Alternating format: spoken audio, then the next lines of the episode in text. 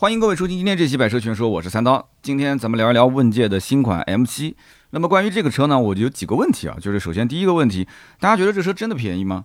有人讲说这么大个车子，对吧？中大型的 SUV 卖个二十五万，难道不便宜呢？不比你这个阿维塔幺幺便宜吗？哎，你要这么说就没意思了啊，对吧？那我那艾维塔幺幺那走的路线不一样，对吧？咱是纯电，那可能有人要讲了，那不一样，这增程式不也是可以当电动车开吗？人家还比你多个油箱，呃，你平时纯电开也能开一百多公里啊，你要加油开的话，那就无限续航了。呃，也也对啊，也对。那你要这么讲，确实啊，是比我那个有性价比啊。就我阿维塔幺幺的话，当时买的裸车应该是三十一万多，就算打完折也要差不多三十。现在等于官降完之后二十八万多嘛，二十八万多放在这里面来讲的话，我还是个五座的，那只能是跟问界 M7 的这个五座版对比，那它五座的价格确实便宜，二十四万九千八。但也有人觉得说不值这个价，为什么呢？因为很多人知道这个底子就是赛力斯啊，就是东风这个风光，对吧？RX 七，所以好多人觉得底子是 RX 七，我就觉得怎么它都卖不上这个价。但是呢，也有争议，比方讲有很多的一些拆解视频，他会告诉你说这车的底盘其实更像是逆向研发奥迪 Q 五啊，不管是 M 五还是 M 七。而且这台车子呢，其实理论上来讲是不应该造那么大的。为什么？因为它的轴距不到两米九啊，一个轴距才两米八几的一个车子，现在车身长度拉到了五米出头啊，五米零二零啊，五零二零。那么这样一个轴距跟它的车身长度比，那就很明显是相关的高层领导示意了啊。就这台车，你无论如何，你要帮我把它搞成一个中大型的 SUV。那么这样一来的话，其实。对于它的整体的操控啊，对于它整体的驾驶和乘坐的体验，肯定是都会有影响嘛，对不对？你看同级别的车嘛，它不是一直对标理想嘛？那理想的话，五米出头的车长，肯定轴距是超过三米了嘛，对不对？所以它原生的平台架构，我觉得没有太多好质疑的，那一定是跟啊某些车型是有关系的，是吧？好的，那我们接着讲啊，这台车的价格呢，虽然说二十四点九八万，比之前的老款入门级降了差不多四万块钱啊，之前是二十八万多的一个入门价嘛，但是呢，你要知道，首先，嗯，这台车子是变成了五座啊，原来是六座，这个有个什么问题呢？就是原来六座它其实有个卖点，就是第二排右侧的一个零重力座椅。那么这个零重力座椅很有意思，就是当你不用的时候，你会发现它的第二排实际的腿部空间很一般。那么第三排再坐人的话，那就更一般啊，相当于是两个小板凳。但是，一旦要是打开这个零重力座椅，它的二排右侧的那个座椅会往左边移动一点点，然后开始往后退。然后靠背呢就开始往后仰，人就会是一个躺着的姿势，对吧？然后躺着姿势，那腿怎么办呢？副驾驶的座椅往前倾，然后再往前移，这样一来的话，你的二排的右侧就成了一个老板椅，非常的舒服。但是你想一下，呃，为了体验零重力座椅的话，那你的第二排的前部，也就是副驾驶的位置是坐不了人的，对吧？那么你的第二排的后部，也就是第三排的右侧也是坐不了人的。那么反过来讲，第三排其实左侧的这个位置也很有限。那么你的车呢，实际上就变成了一个三座车，对吧？驾驶员第二排左侧右侧。但是有的人买这个车子又说我是刚需六座，那就是个很无解的问题了。你如果是刚需六座，你就用不了零座椅。那如果你用零座椅的话，你就不可能去满载六个人。所以呢，这一点我觉得你要想好啊。那如果说我原本想买就是六座，现在新款我还是买六座，那这个六座版本呢，现在起售二十六点九八，对吧？那跟以前的老版本的二十八点九八万比的话，其实配置是有增有减，这个就很纠结了。而且名字也换了，比方说以前叫舒适叫豪华，那现在你也是叫舒适豪华也可以，但是它现在等于是减少了一个版本，原来六座是三个版本，现在的六座只有两个版本嘛，所以你还真的不好比，你拿舒适跟它比，就是原来的低配，你会觉得说。哎，它原来低配其实有些功能，现在的这个也没有了。比方说这个，呃，二百二十伏的这个电源，比方说这个 HUD 的抬头显示，现在都没了。但是现在有什么呢？第三排座椅靠背调节，对吧？后排的独立空调，但是音响再一比，原来十九个喇叭，现在十五个喇叭也不一样了。所以很多人就很纠结，说这个到底官降两万块钱，但是配置有增有减，对吧？它到底值不值这个价啊？其实值不值这个价呢？我觉得你要考虑几个问题点。首先，现在有华为的这一套 ADS 系统，那不管是这个智驾二点零，还是说现在的最入门的版本啊，没有去加激光雷达的。像这套支架系统在车上，再加上这个老于不也说了嘛？啊，于总说我们是花了五个亿从里到外去改造了这台车啊，增加了很多这个车的一些驾驶质感。你要从驾驶质感这种比较悬的角度来讲的话。这个价格首先肯定是降了，但是值不值两万，你可能只是看配置，对吧？但是呢，这种驾驶质感的增加，呃，我觉得就不要再去质疑了，那肯定是新一代的比老一代的要强很多。那么这样一算下来的话，那我觉得肯定是比以前老款要便宜了嘛，对不对？所以二十四点九八万是它五座的入门，然后二十六点九八万是它六座的入门，你就不要再去想老款了。你现在要买的话，你就看看新款就可以了。那么最近一段时间，大家也都知道，其实华为的热度非常的高。之前那个手机就是 Mate 六零上市的时候，我还小小的心动了一下。因为我的 P 三零的电池确实有点不行了啊。我说的不行是指，比方讲早上啊百分之九十的电，我在不用的情况下扔在包里面，晚上回家的时候应该就剩个百分之三十左右了吧。它掉电掉的比较快。然后另外一个就是内存是一百二十八 G 的啊，就是小电影什么的也不能下啊。那有人讲为什么还留着呢？其实主要原因就在于很多苹果手机用不了的软件，在这个安卓机上是可以用的。那么因此呢，这个机子还是要留着。大家问什么软件苹果用不了，安卓能用啊？这个懂的都懂啊，就不多说了啊。所以呢，我就觉得如果是换一个 Mate 六零的话，就有点性能过剩啊。现在很多人都知道，虽然没说是五 G，但实际呢已经是跑出了五 G 的速度，是吧？虽然没说是麒麟，但是大概率是麒麟的芯片。所以爱国博主嘛，对吧？就很多的科技博主就一顿吹，但是我看了一下价格，当然了，价格定的其实也相对合理啊。但是整体来讲还是有点，就是可能我觉得啊。我觉得如果要我现在买，我可能宁愿花个三千来块钱买个小米十三啊，当备用机就可以了啊。但是我一直没没没买，就我觉得不用，没必要。我是一个比较克制消费的。那我现在用的是苹果啊，苹果的十三 Pro 这个手机其实用的也不是很舒服，为什么呢？因为这个手机很多一些操作方式跟我以前在安卓机的时候啊，已经被深深的教育了。之后就是，当然我苹果手机也用过很多款啊，但是安卓机我感觉用的比苹果更顺手。所以现在再回到苹果手机，我是一千一万个不愿意。但是后来因为我们一个非常牛掰的粉丝啊，他知道了我的痛点，主要就是在于我有两个微信。啊，苹果用不了两个微信，他就帮我专门做了一个这个苹果微信，说给我独家做一个签名改造啊，然后说你就不要这个什么了，你就自己用就可以了。后来我就用的还挺顺手的，现在两个微信在我苹果手机上。那么这样一来的话，iPhone 也就成了主力机。但是不管怎么讲，现在当下很多东西都诱惑我，比方说现在这个折叠屏啊，之前科技小新也是一顿在我耳边吹，说刀哥真的你一直说折叠屏比较重，所以不买。现在那个荣耀的 V 二真的超薄超轻，真的好用，真的好，真的不错，真。真的可以买，然后我就差一点啊，我当时都已经放到我的购物车里面了。我说啊，那不行就买吧。然后就是因为身边人一句话，说华为的手机都有那么多争议，你还去买个荣耀，你在想什么呢？哎呦，就这一句话。哎呦，正好切中了我的心态，主要还是我不坚决，我就没买。那么现在华为又上了一个 Mate 叉五啊，Mate 叉五现在又要加价，二手黄牛价格要加到八千块钱，太夸张了。就是问了一圈下来，最少也要加到五六六千块钱，五六千啊，手机本身就一万多啊，你就奔两万去了。那就身为身边那些就是我们讲富二代都都都说这个太夸张了，对吧？买车要加价被割韭菜，买手机还要加价再被割一顿。那我讲这些是什么意思呢？我只想告诉大家，就是华为确实是有很多的一些粉丝死忠粉。你想，他既然有人敢加价，就说明有人敢去买。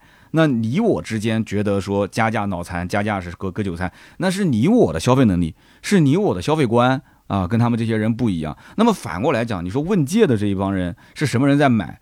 那我身边其实买问界的人，我个人觉得啊，其实家里的消费应该讲还不低，真不低。因为我认识几个都是什么什么会长啊，不是什么车友会的会长啊，人家都是，对吧？那个比较大的组织的会长，是正儿八经的商业组织的会长啊。那那些会长，他们买的就是问界的 M 五，现在都买的问界的 M 七。那么反过来讲，问界这个车子可能对于一些年轻人，他反而可能吸引力没有那么大。所以问界 M 七这个车的主要用户群体，我个人觉得应该还是男性。啊，M 五的主要客户群体应该是偏女性多一点。那么接下来我们就说说这个车到底有哪些变化啊？很多人也很关心。其实呢，有很多人讲这台车子如果定价在三十万以上，那确实不香；但是定价如果在二十五万以内，那是真的香。它这个香与不香到底是怎么判断的？其实我觉得最大的一个根本点在于他在看隔壁的理想。真的，这台车子我觉得大多数的人是在跟隔壁的理想去做对标。那么大家都知道理想的 L 七卖多少钱？L 七是三十一点九八到三十七点九八。我们不用看最高价格，就大部分的人买理想 L 七应该是在中配和低配之间，也就是 Pro 版跟 Air 版。那就是说理想的价格应该是个三十一点九八和三十三点九八这种价格区间，这是买一个五座的理想 L 七。那么现在反过来讲说，哎，那我如果是买一个问界的 M 七呢？那你只要二十四点九八，那我的天，二十四点九八，三十一点九八，两个都是中大型的 SUV，对吧？我我们不拉开车门看啊，里面都不看，我们就光看价格，二十四点九八，三十一点九八。差多少？差七万，三十三点九八差多少？差了将近十万块钱。我跟你说啊，在绝对的价格差面前，其他东西都是浮云啊！你跟我讲什么大彩电、大沙发啊，什么大冰箱，那我不要就是了，我无所谓，我自己自己买点廉价的冰箱，就是某宝上面的那种第三方的冰箱，我就也凑合着用，对吧？那大沙发你不行，我买个垫子就软一点的垫一垫，那也凑合着用，但是便宜啊，最关键是便宜啊，对不对？所以 L 七 L 八肯定是因为它的最入门的是五座嘛，所以大部分是比 L 七嘛。那么还有什么车型拿来比呢？我觉得就蓝山可能也会比一比，但蓝山是个六座和七座的车。蓝山如果是比的话，那就应该拿六座的二十六万多的版本去对它的价格。那怎么对呢？那么蓝山也便宜啊，蓝山的入门版是二十七点三八，高配是三十点八八，差不多这两个车。而且这两个车的定位人群，我觉得也挺有意思的，也基本上都是年龄相对偏大一点的，而且都是男性偏多一点。所以呢，这个我觉得还是多少有一点优势，因为两个车型毕竟各自的品牌都是属于也有拥趸啊，对吧？长城有人觉得说性价比还不错，这价格定的也合适，空间也大。那车是真的大，我跟你说，蓝山这个车。那如果是对标五座版本的话，还有个什么车呢？就是护卫舰零七啊，护卫舰零七呢，呃，就相当于是比亚迪唐的五座版本，对吧？护卫舰零七的价格，如果是一百续航的入门是二十点二八万，便宜了啊。如果是这个二百零五续航的，要到二十四点五八万啊，都是五座的。但是有一点，护卫舰零七小啊，它是个中型 SUV 啊。你比亚迪的品牌再有信仰，你不能拿一个中型跟一个中大型的 SUV 对比。但是也有人会说说不对，护卫舰零七虽然看上去小，它是个中型 SUV，但你看它的轴距啊，就我们知道这个呃，今天聊的 M7，它的轴距是二八二零，对吧？哎，护卫舰零七的轴距它也是二八二零，虽然说护卫舰零七的车长没到四米九啊，没到四米九，这台车 M7 的车长已经是超过五米的五零二零。但是它的轴距是二八二零，它跟一个中型 SUV，也就是呃比亚迪的护卫舰零七是一模一样，一毫米都不差。那有人讲为什么会出现这种情况呢？这也就是网上争议比较大的一个点啊。有很多人讲说这个车呢，它的底子其实就是东风风光的 iX 七。但是我即使说到 iX 七，很多人其实也没开过，也不了解这个车。但是一听说是东风风光，就觉得说，哎呀，这牌子好像原先啊闪闪发光，跟华为相关联之后。那种溢价的感觉一下就没有了，就破灭了。但是我觉得也不用担心啊，如果你要想给自己一些安慰，你还可以再看一个视频，就是看那些做拆车的啊。很多人拆了 M5、M7 之后会说什么呢？说它的底盘结构其实是跟奥迪 Q5 非常的相似啊，相当于啊猜测疑似是从奥迪 Q5 立向研发而来。那这么一听的话，你心里面就舒服多了是吧？奥迪 Q 五啊，换壳的 Q 五。其实啊，我觉得也不用管它到底是换壳的这个换壳的那个，这台车子你只要自己去把车门拉开来，感受一下它的内饰是不是满意，值不值这个价。然后你开起来，你也别管别人说这什么车长超过五米了，轴距也只有两米八。那你开了之后，你觉得它的颠簸、滤震、转向，包括它的加速动力，如果说你不满意，你觉得晃晃悠悠的。前排、中排、后排你都坐一遍，家里人也说不舒服，坐的晕车，那你就不要买。如果你坐下来感觉说，哎，确实挺舒服的，座椅软软的，对吧？就是 NVH 的降噪啊，车内也挺安静的，车子动力开起来也很轻盈，没有毛病。别人不管说什么，你直接刷卡买就可以了啊！而且我相信，但凡去看这个车的人，应该多多少少对华为是有点情结的，是不是？那就毫无疑问，他会把华为的一些情感带到这个车上，而且他可能会想说，这车虽然牌子问界我不是很熟悉，但是我熟悉华为啊。那今后如果有一些什么售后相关的问题，包括对于它的品质的一些想象，那都是按照华为的这个等级啊，华为这种体验去想象这台车。所以怎么说呢？就是问界它其实在上市的时候啊，虽然它底子你知道它会有赛力斯，会有什么东风风光啊这些背景，但是只要你看到它在华为的店里面。我们讲叫现实扭曲力啊，现实扭曲立场。你只要到了那个店里面，你只要感受一下那种华为的那种氛围，我相信有些人是 要不自觉的就掏腰包的这种啊。那么新车到底有哪些变化？其实最大的变化，第一个肯定是价格啊，前面已经说了很多了。那么第二个就是在这个车型版本配置和一些呃，包括华为智驾的，就是增加这方面，它是有一些比较明显的变化。那么二十四点九八万，刚刚也说了是入门门槛降低了嘛，然后六座版本等于也是降降了两万嘛。然后它的六座的最顶配的版本，其实老款车主可能。就会比较心碎了啊，因为它的旗舰版相当于是官降了五万来块钱，那么这才一年多的时间，它应该是在去年的呃八九月份的样子上的，那么现在是九月中旬了嘛，一年多的时间降了大概五万块钱，那就不知道有没有什么补偿啊？那当然了，其实旗舰版本本身买的人也不多，那么其实我想说，就是原来问界的 M7 全系只有六座，那么现在通过降一个座位变成五座来去。呃，拉低它的入门价格，就说明官方其实还是内心是比较倔强的啊，还是觉得说这个 M7 毕竟是问界的旗舰啊，不能说它就是直截了当的、非常的简单粗暴的去降价。那么，即便说呃降价，其实对他来讲这个品牌意义也不是特别的大。为什么这么讲？就是说这车如果它本身的呃销量还是不错的啊，如果比方讲一个月能卖个万把台车，那现在再有一波降价，它其实就是在打击竞争对手。啊，就是把我的蛋糕做大，但是你呢，就可能要损失很多的市场占有量。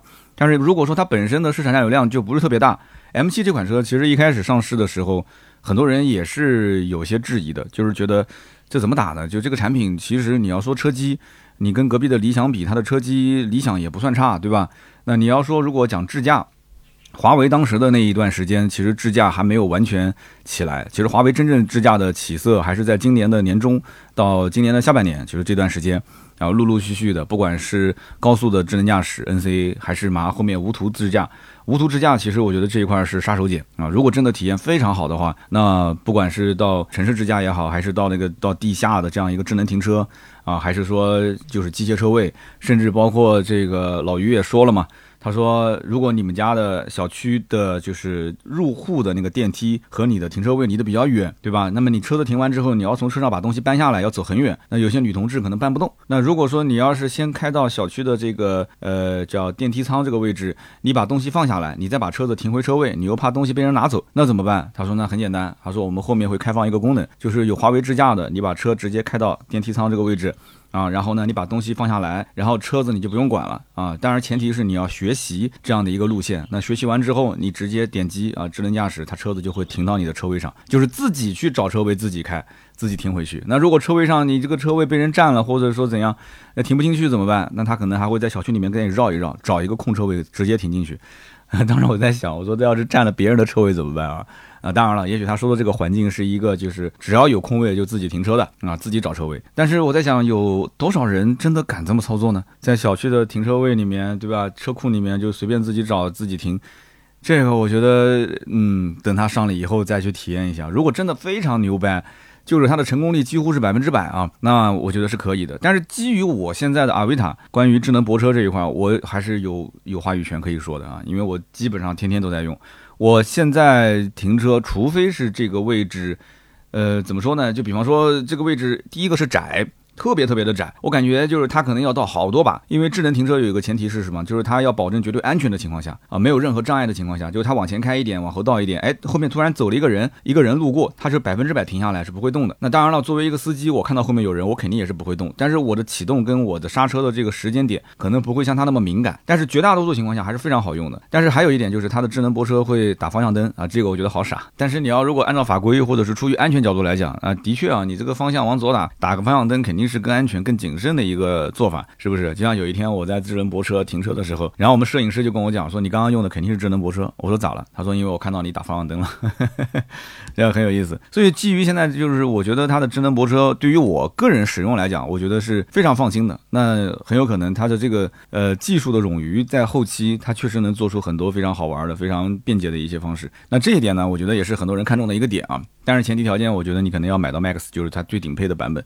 你要如果是是普通版本，硬件不达标的话，你后期可能在这方面，即使软件升级，可能跟你也没什么关系啊。那么另外就是它的这个五座版的座椅布局，它不像六座版啊，六座版是可以第二排两个独立座椅，那么因此右边的那一个呢，就可以做成一个零重力。我刚刚也前面说了，就是五座版本就没有这个零重力座椅的卖点。那么五座版没有这个卖点怎么办呢？它就把它的后备箱的容积继续扩大啊，后备箱的容积在常规状态下是六百八十六升。然后呢，这个六座版的常规状态下是一百八十八升，就相当于第三排把它立起来了嘛，对吧？就一百八十八跟六百八十六差别比较大。那如果说最后一排如果放倒的话，那么五座版本的后备箱最大容积是一千六百一十九升，那么六座版的话，要是把最后一排放倒，那其实只有六百八十八升，所以这个也是比较大的一个差别啊。那么五座版的后备箱在盖板下方还有一个五十二点二升的一个储物空间，所以呢，很多人就讲说这个储物空间其实可以去藏一点东西啊，因为你表面上看它其实整个的后备箱是纯平的。那实际上这个位置还可以再藏一个五十多升的一个啊一个一个储物间。那么这个空间里面啊，对于五座版本的 M7 的车主来讲，我觉得应该是一个扩容啊。如果平时装东西比较多，对吧？甚至有些贵重物品啊，其实这个是一个小卖点。但是这个卖点，我觉得跟零重力座椅比还是稍微差一点，还是弱一点啊。那看个人吧，看个人。那么除了售价和座位数的一个变化，新车能看得见的地方，还有就是轮圈的一个变化。那么外观上面来讲的话，变化基本上就不是特别大了啊，包括内饰变化也不是特别大。这一次呢，因为它新增了一个叫做智驾版，那么这个智驾版是有车顶的激光雷达的，所以呢多了两个头上的小角啊。所以说华为讲说我花了五个亿去改，那改到哪儿呢？我觉得主要能看得见的就那么多，还有很多没看得见的地方。没看见的地方呢？我觉得第一个就是华为的智能驾驶啊，他们早期的短板其实就是那支架吹得特别响，但是呢，呃，老的 M7 上面稍微弱一点，对吧？那么现在给你了 ADS 2.0的这套系统，那因为我那个车本身也是 ADS 2.0嘛，ADS 2.0其实是它有很多什么全球首创，对吧？什么全球首创全向防碰撞系统啊，前方、侧向、后向全方位的一个防碰撞能力，就是有车子要是靠近了，你车子要是速度过快了。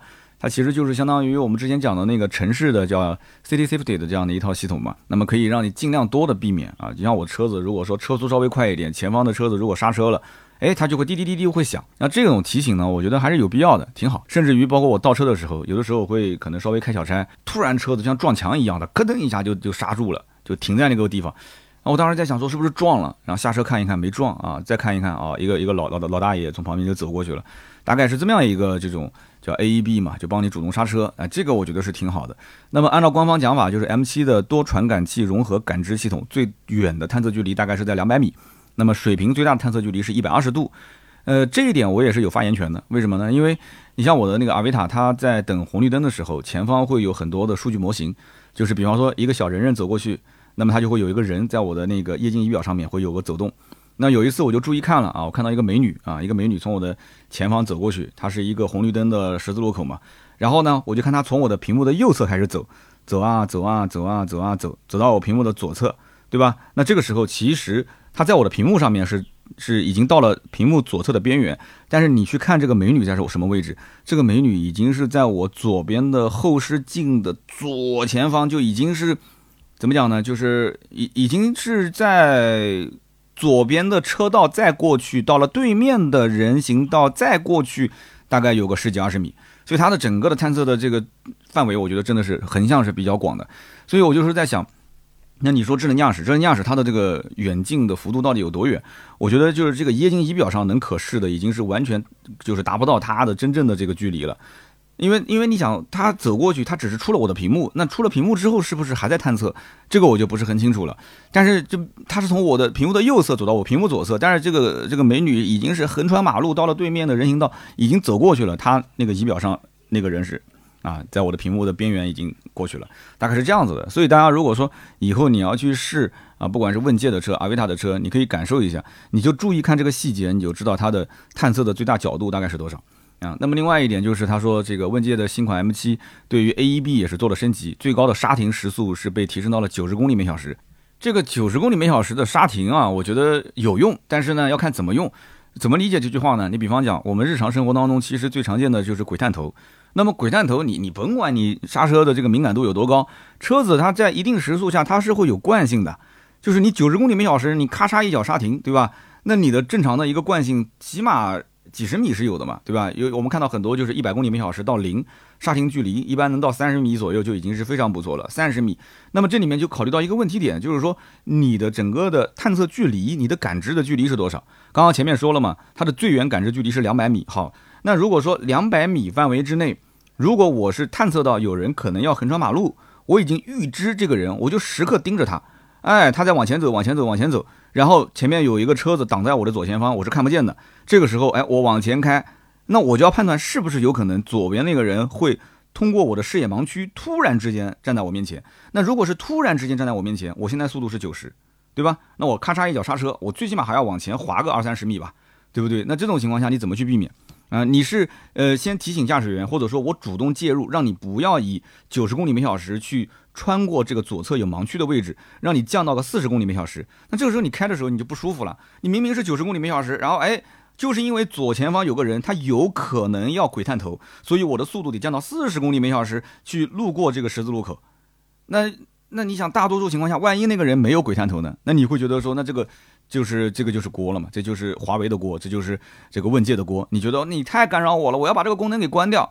结果你把这个功能关掉，下一次咔嚓，那个人突然鬼探头了，对吧？他既然是个鬼，他不是个人，那你怎么办呢？对不对？他他他他要他要他要想想那啥，他你你能怎么办呢？所以就里面有个心理博弈的过程。但是不管怎么讲，有这个 AEB 肯定是好的嘛。AEB 主动刹车这个东西，其实我觉得从我第一辆奔驰、第二辆威马到现在的这个阿维塔，反正我不敢讲说保我很多次啊避免了事故，但是起码能让我心里面。我就知道了啊，不管是往前开，它会帮我主动刹，还是往后倒，它也会帮我主动刹。这个功能我觉得非常不错，非常好。但是呢，你也不能因为有这个功能你就瞎开，是吧？好，我们继续讲啊。那么被动安全，被动安全呢？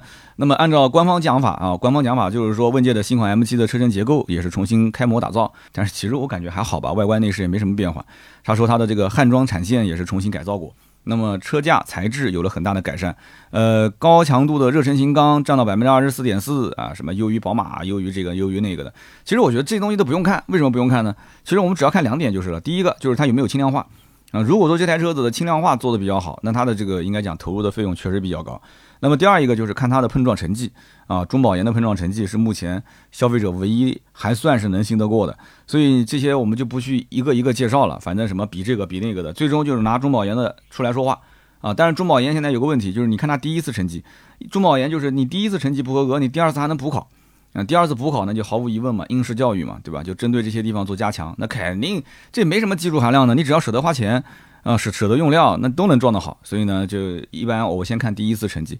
第一次成绩呢，我觉得不仅仅是看你的这个材料用的好不好，主要还是看厂家的一个态度，就是这个厂家他到底对于安全这件事情，在他的整个生产体系里面，他到底达标不达标啊？就像前面我们看到说极客的零零九嗯，大家看到了前碰撞撞了个大货车，结果呢，那个 A 柱是纹丝不动，然后后来呢，那个零零九又有一个车主是被人追尾。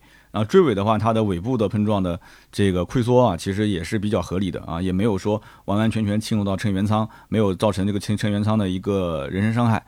哎，那为什么会出现这个情况呢？你说是用料，你说是结构，其实我觉得是整个的它的生产体系里面，就是它是把安全是放在一个比较高的标准的啊。比方说，我跟他们有的领导在聊天，他们领导讲就是沃尔沃啊，包括呃极客、领克领导，他们都是讲说我们的体系里面，你让我生产一个不安全的车，我都不知道该怎么造。因为它整个的从上到下的这套体系，它就是这么定的，对不对？那么除此之外，就是新款的 M7 另外一个亮点啊，说这个五亿经费，五亿经费的来源，其实我觉得主要一个是华为的 ADS 2.0高阶的辅助驾驶这一块肯定是要优化的啊，将来不依赖高精地图，实现一个高阶的辅助驾驶，实现这个无图的城区导航。那么同时它的硬件方面肯定也是要有所增加的嘛，一个顶置的激光雷达，三个毫米波雷达，十一个高清的视觉感知摄像头，还有十二个超声波雷达，反正加在一起二十七个感知硬件嘛。那么这个 ADS 二点零，其实在今年的下半年，就是第四个季度，我觉得它会实现的很多功能推送啊，呃，在我后面阿维塔幺幺上面也可以给大家一个一个的做报道啊，大家关注一下我们后期的内容，因为这两个其实用的都是一套系统嘛。那么在具体的算法方面肯定是同一个策略，那么在硬件配备方面是有点差别的，因为我的阿维塔是三个激光雷达，它这个是一个激光雷达。不过呢，我觉得也不用纠结啊，不用纠结，因为一个也好，三个也好，它无非就是让它的像素点变得更加的密集啊，让它的整个的感知呢反应速度更快，画面更清晰，仅此而已，对吧？那其实它的策略基本上是一样的啊。后期如果说真的有媒体拿问界的车跟阿维塔的车进行对比的话，那能比出一些具体的细节，那这个可能你就啊，我知道了。原来是这么回事，但我觉得意义不大。真正的像阿维塔幺幺的车主跟他的车主应该也不是一个重叠的用户啊。阿维塔的用户相对来讲应该更激进一些啊，对于设计啊、风格啊、品牌啊、定位啊，他可能就是觉得更时尚一些啊，更偏年轻人。那这个车型问界，不管 M 五、M 七，呃，还是相对来讲年纪会大一些、保守一些的用户。好，那么接着讲就是鸿蒙座舱。鸿蒙座舱这个呢，其实如果是用视频来表达，那是最完美的，对吧？鸿蒙座舱就像手机一样，这上面你去做一个手机的扭转啊、互联投放啊，对吧？投屏，那这些都是可以去进行一个演示。那我们简单讲一讲，它车上有个比较好玩的点，就是它的后排啊，车子的后排是不带电视的啊，不带这种什么液晶屏的。但是呢，你可以用一个华为的 Pad，然后呢放在它的后排，然后跟它的叫 MagLink 进行连接。那么这个 MagLink 呢，其实非常有意思，在它的座椅的背面，呃，会有一个像小缺口一样的。但是呢，这个小缺口呢，你平时用手捅是捅不进去的。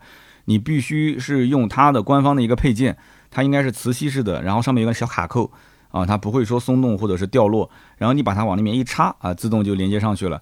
然后呢，它旁边有个小吸盘，啊，你要把你的这个 Pad 就是华为的 Pad，然后把它直接吸上去。吸上去之后呢，哎，它不仅仅说只是一个吸附的功能啊，调节角度吸附的功能，它同时是成为了一个华为平板的拓展啊，或者说是它的车机的拓展。什么意思呢？就是说它可以用前面的主驾驶中控屏去控制后面的这个平板。比方说孩子在后面看视频，你想给他看或者不想给他看，你前面可以锁定后排的屏幕，就是后排的平板你是用手触摸不了，你只能由前排来控制你的观看的内容和观看的时间。那么同样，那后排也可以控制一些前排的相应的功能，对吧？那它可以跟车机进行互联，甚至于可以控制空调啊这些功能。而且后期的功能一定会通过 OTA 再进行推送，再进行优化。那，所以我觉得这是不错的，但是这个呢，我觉得这到底是买车要去顺带买一个 Pad，还是说买个 Pad 顺带买个车呢？但是很多人确实也是因为用了华为的手机才去买了一个问界的车型，是吧？那不管怎么说，因为它都是一套鸿蒙的底层的一个系统，那么可以进行互联，可以进行扭转，我觉得是不错的，挺好的啊。多媒体、空调、座椅这些都可以通过后面的小 pad 进行一个控制。那么车上你如果说家里也不缺，对吧？你有钱人土豪，你就买一个就放放车上，就不拿下来了嘛。你后排不就多了一个屏幕了嘛？所以这个逻辑我觉得可以。那要这么讲的话，那就那就不止一个了。那今后如果这个 MagLink 副驾驶那再搞一个吸附，那非副驾驶又是个屏，那。呃，左左后排再再来一个，嗯，那就两个屏。那你不行的话，第三排再给它加一个，三个屏，加两个，四个屏。那你车里屏多了，那我如果车顶上再挂一个呢，是不是？那这个有很多想象空间，因为它都是一套系统打通的嘛，是吧？而且你跟这个车机系统只要一连上去之后，那么你车上的这些，比方说。音响啊，十九个单元的华为 Sound 的音响就可以使用了啊！你包括你要打游戏啊什么的，你可以在车上直接用音响来投放。那你讲到这个，我倒是前两天干了一件事情。那天我下班的时候有点有点累，不想那么早回家，然后我就在车上，然后我就打开了那个游戏。我最近在玩那个游戏叫《全明星接球派对》，打篮球的游戏。结果我一点开，轰的一下，就在我的阿维塔的那个整个车子的音响，就是把我的手机，因为蓝牙是自动连的嘛，就投放出来了。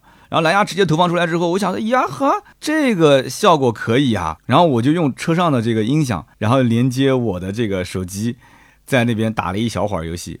哇，那个感觉是非常不错的。其实我唯一担心的就是延迟，因为大家都知道蓝牙耳机其实也会有一点延迟，你更不用说是蓝牙车机了。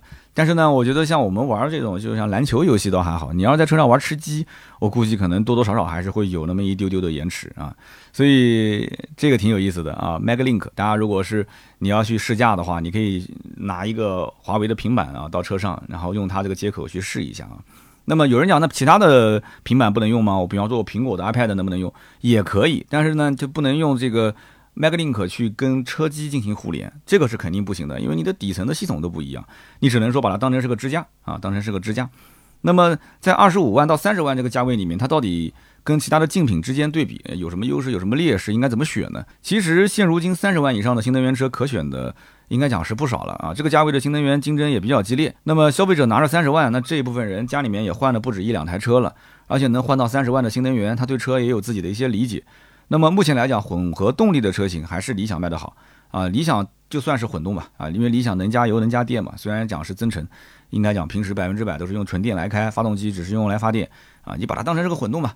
然后呢，理想的 L 七 L 八，然后纯电的话加上一个未来的 ES 六。就光这三款车，一个月在市场上能够卖掉差不多三万来台车啊，三万来台的销量。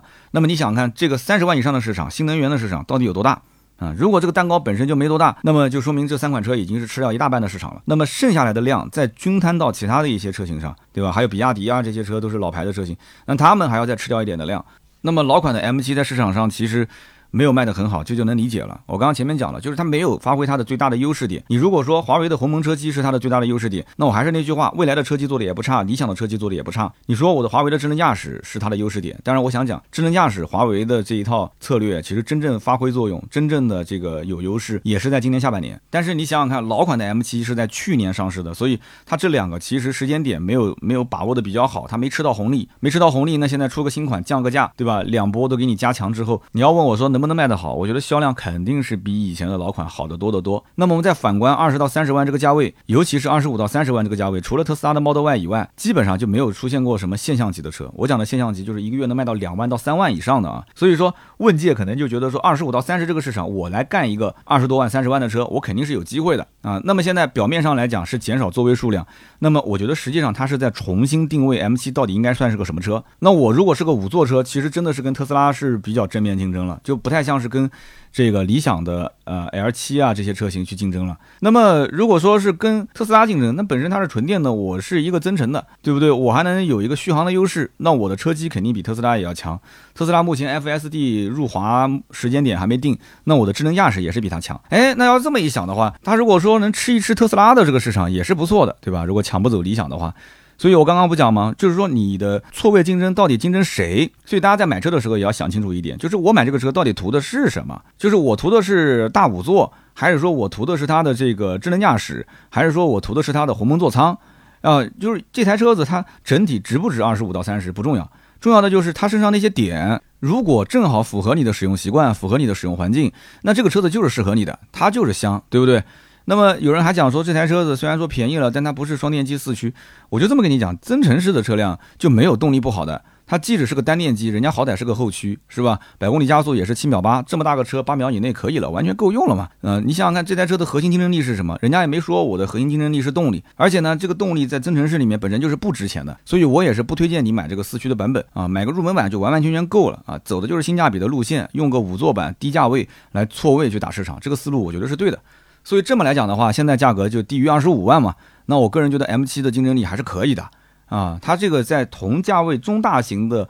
呃，新能源或者说是混合动力的车型里面，基本上很难去找。你像我刚刚前面说的几款车，不管是理想的 L7 还是魏牌的蓝山，那这两个车子其实尺寸差不多，定位差不多，但是价格真的是贵啊。L7 比它要贵个将近七万块钱，蓝山比它也是要贵了两万多块钱，是不是？但你要如果说，呃，你拿六座比六座，五座比五座，那其实它的价位也不算贵，也不算贵。而且这一次呢，应该讲还算是配置比较舍得给，就是入门版本虽然是个五座，但是配置配的不低。所以呢，我刚刚前面说拿护卫舰零七过来比，它也不处，对吧？护卫舰零七是个中型的，虽然两个车轴距一样，但是呢，在配置方面，比亚迪其实给配置，我觉得也不算是特别的、特别的大方的啊。所以你拿两个车同样是五座版本去对比，入门级的啊，一个二十四万多，它这个最便宜的是二十万出头嘛。你拿它的啊，也是能续航一百多公里的，那就正常要到二十五六万了。二十五六万跟它这个二十四万多两边一对比，再看看配置，然后再看看空间，再看看整个车的大小，对不对？再看看你到底是信仰比亚迪还是信仰华为，哎，你就不知道买什么车了吗？是不是？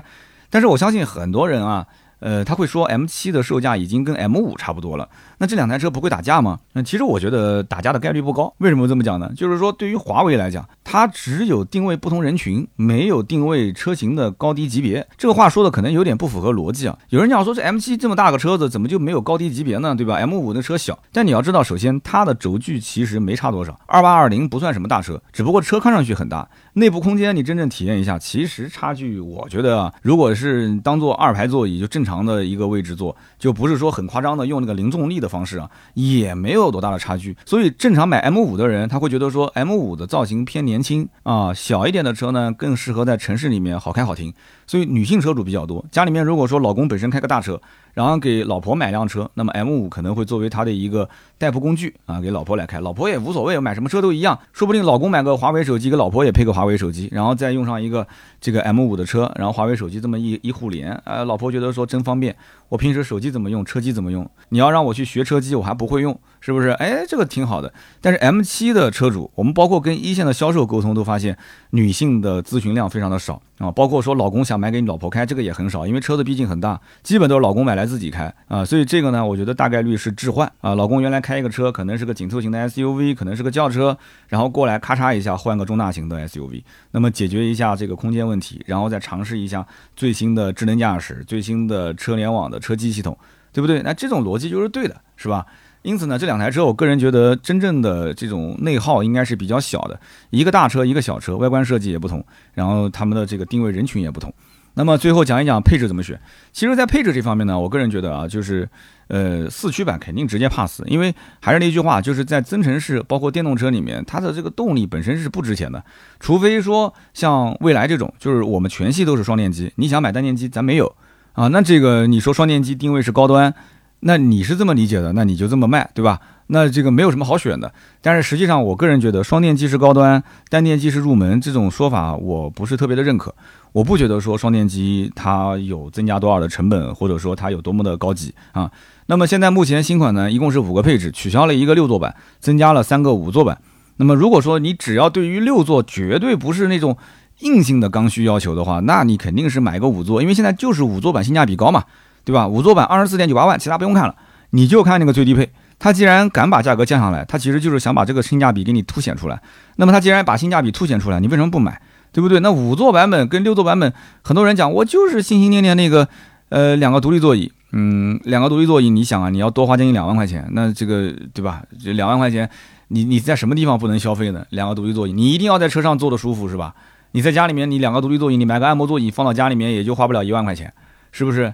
所以这个逻辑怎么讲呢？就是完全看你的消费观念是什么样。如果你的消费观是我平时经常跑长途，我经常坐第二排，我第二排就一定要独立座椅，你甭管家里是五个人六个人，那这个没什么好说的啊。那你就去买个六座。但是我还是觉得五座版本的这个二十四万多啊，对于大多数人来讲是一个相对来讲性价比高，然后入门门槛低啊，就是你跟同级其他品品牌其他车型对比，还算是有优势的这样的一个配置，我觉得是可以的。那么中配呢就不推荐买了，因为双电机。呃四驱版本，然后它没有智驾。如果说你真的要买双电机的话，那你不如直接上智驾版，因为智驾是比较值得入手的。但是双电机它不是刚需，所以你买智驾，智驾是最顶配，它就必须是配双电机。哎，这个逻辑有点意思，就是它的版本就是智驾 Max 就一定是带双电机，但是双电机的中配它不带智驾。那我就想想问一个问题了，那有没有可能今后出一个带智驾版的单电机呢？那如果是带智驾版的单电机，它价格能不能便宜？能便宜多少？啊，这是我想问的问题。就是我觉得它的整个版本配置啊，现在就是分的还是比较保守的啊，就是智驾只有顶配，然后单电机只有最低配。那我如果要个智驾的单电机，你给我多少钱？哎，这就是我想问的啊。智驾单电机我估计可能加个两万块钱吧，啊，一万五到两万，所以加个智驾单电机的话，可能就要划到二十六万多了啊。我猜估计是这样，就跟这个双电机版本的入门版一样。其实还真不如把这个双电机的这个 Plus 版给去掉，就不要做四驱了，把它做成一个两驱的智驾，它的配置就变成两驱 Plus、两驱 Plus 智驾版，然后四驱 Max 智驾版。哎，这样子我觉得是比较合理的，大家觉得呢？啊，合不合理？好的，那么今天就聊那么多吧。关于问界的 M7，总体来讲，其实 M7 这个车子呢，我觉得降价降的还是比较有诚意的啊，而且它的这个打法思维逻辑是很清晰。那毕竟像华为这样的公司，在非常严苛的这种竞争环境下摸爬滚打，他其实心里面很清楚两件事。第一件事情呢，就是说我呢是一定要有核心技术，就华为在做技术这一块，咱们就不用去去质疑它了啊，毋庸置疑的。那么第二一点呢，就是华为它很清楚自己的产品是卖给谁的。啊，就像华为的手机，很多人觉得贵，哎，但是贵归贵啊，但是我觉得好用啊。就我到今天为止，我都觉得华为的手机系统是挺好用的。但是我跟我们的几个同事是有争议的。你比方说，我们有个同事是果粉，他说我是从来不想碰华为的东西啊。他说华为的手机、华为的这些系统，我试过，反正我就觉得苹果的好用，苹果的高级。那你跟他就说不通。对不对？那像我这种呢，对手机不是刚需啊。虽然说我每天用的特别多，但是我不是去研究性能、研究什么的，我就是哪个顺手用哪个。但是用下来，我觉得华为的系统是顺手。但是华为对我来讲，就是感觉性价比不高。如果说华为的价格要是再便宜一点，那我我可能就直接现在又是折叠屏，又是 Mate 六零了。那那那对吧？我心里面还是很支持华为的。那有人讲说，你觉得它贵，那不是他的错，那可能是你的错。对，那我得好好反思一下，到底我错在哪儿了？好吧。那么这个车型，我觉得就是非六七座刚需，对华为品牌比较有好感啊，然后想要大空间，特别是后备箱的空间，然后想体验它的这个智能驾驶的这一部分人，我觉得是可以优先考虑的啊。好，那么以上就是今天关于华为的问界 M7 啊，其实华为在官方是肯定不能讲的嘛，就是问界 M7 的新款车型的我的分享。那么，如果大家有什么想交流的，可以在评论区跟我沟通。那么，也希望大家多多的给我投月票啊！前两期节目好像忘了说了，就是在我们的播放页面的下方，手机播放页面的下方有一个像小小票券一样的一个图标，点一下，三十分钟的节目就可以送一张月票，就你只要听三十分钟有一张，你把它投给我，免费的。那我的节目的曝光量更大，感谢各位，非常感谢啊！如果呢想要关注我更多的内容，可以关注哔哩哔哩百车全说。啊，我们是每周五更新一期，那么还有就是我的抖音三刀砍车，抖音的三刀砍车呢是每周更新三到四期，还有我们的公众号百车全说。如果想进我们的付费社群啊，看我的一些付费内容的话，你可以去联系盾牌啊，或者在我的公众号上面百车全说，大家可以看一下啊。知识星球，我的知识星球叫做三刀的朋友圈，大家如果想过来交交朋友啊，交换一下资源，然后看看我的一些原创内容啊，付费内容的话，都可以去来我的知识星球。好的，那么今天这期节目呢就到这里，我们下周三接着聊，拜拜。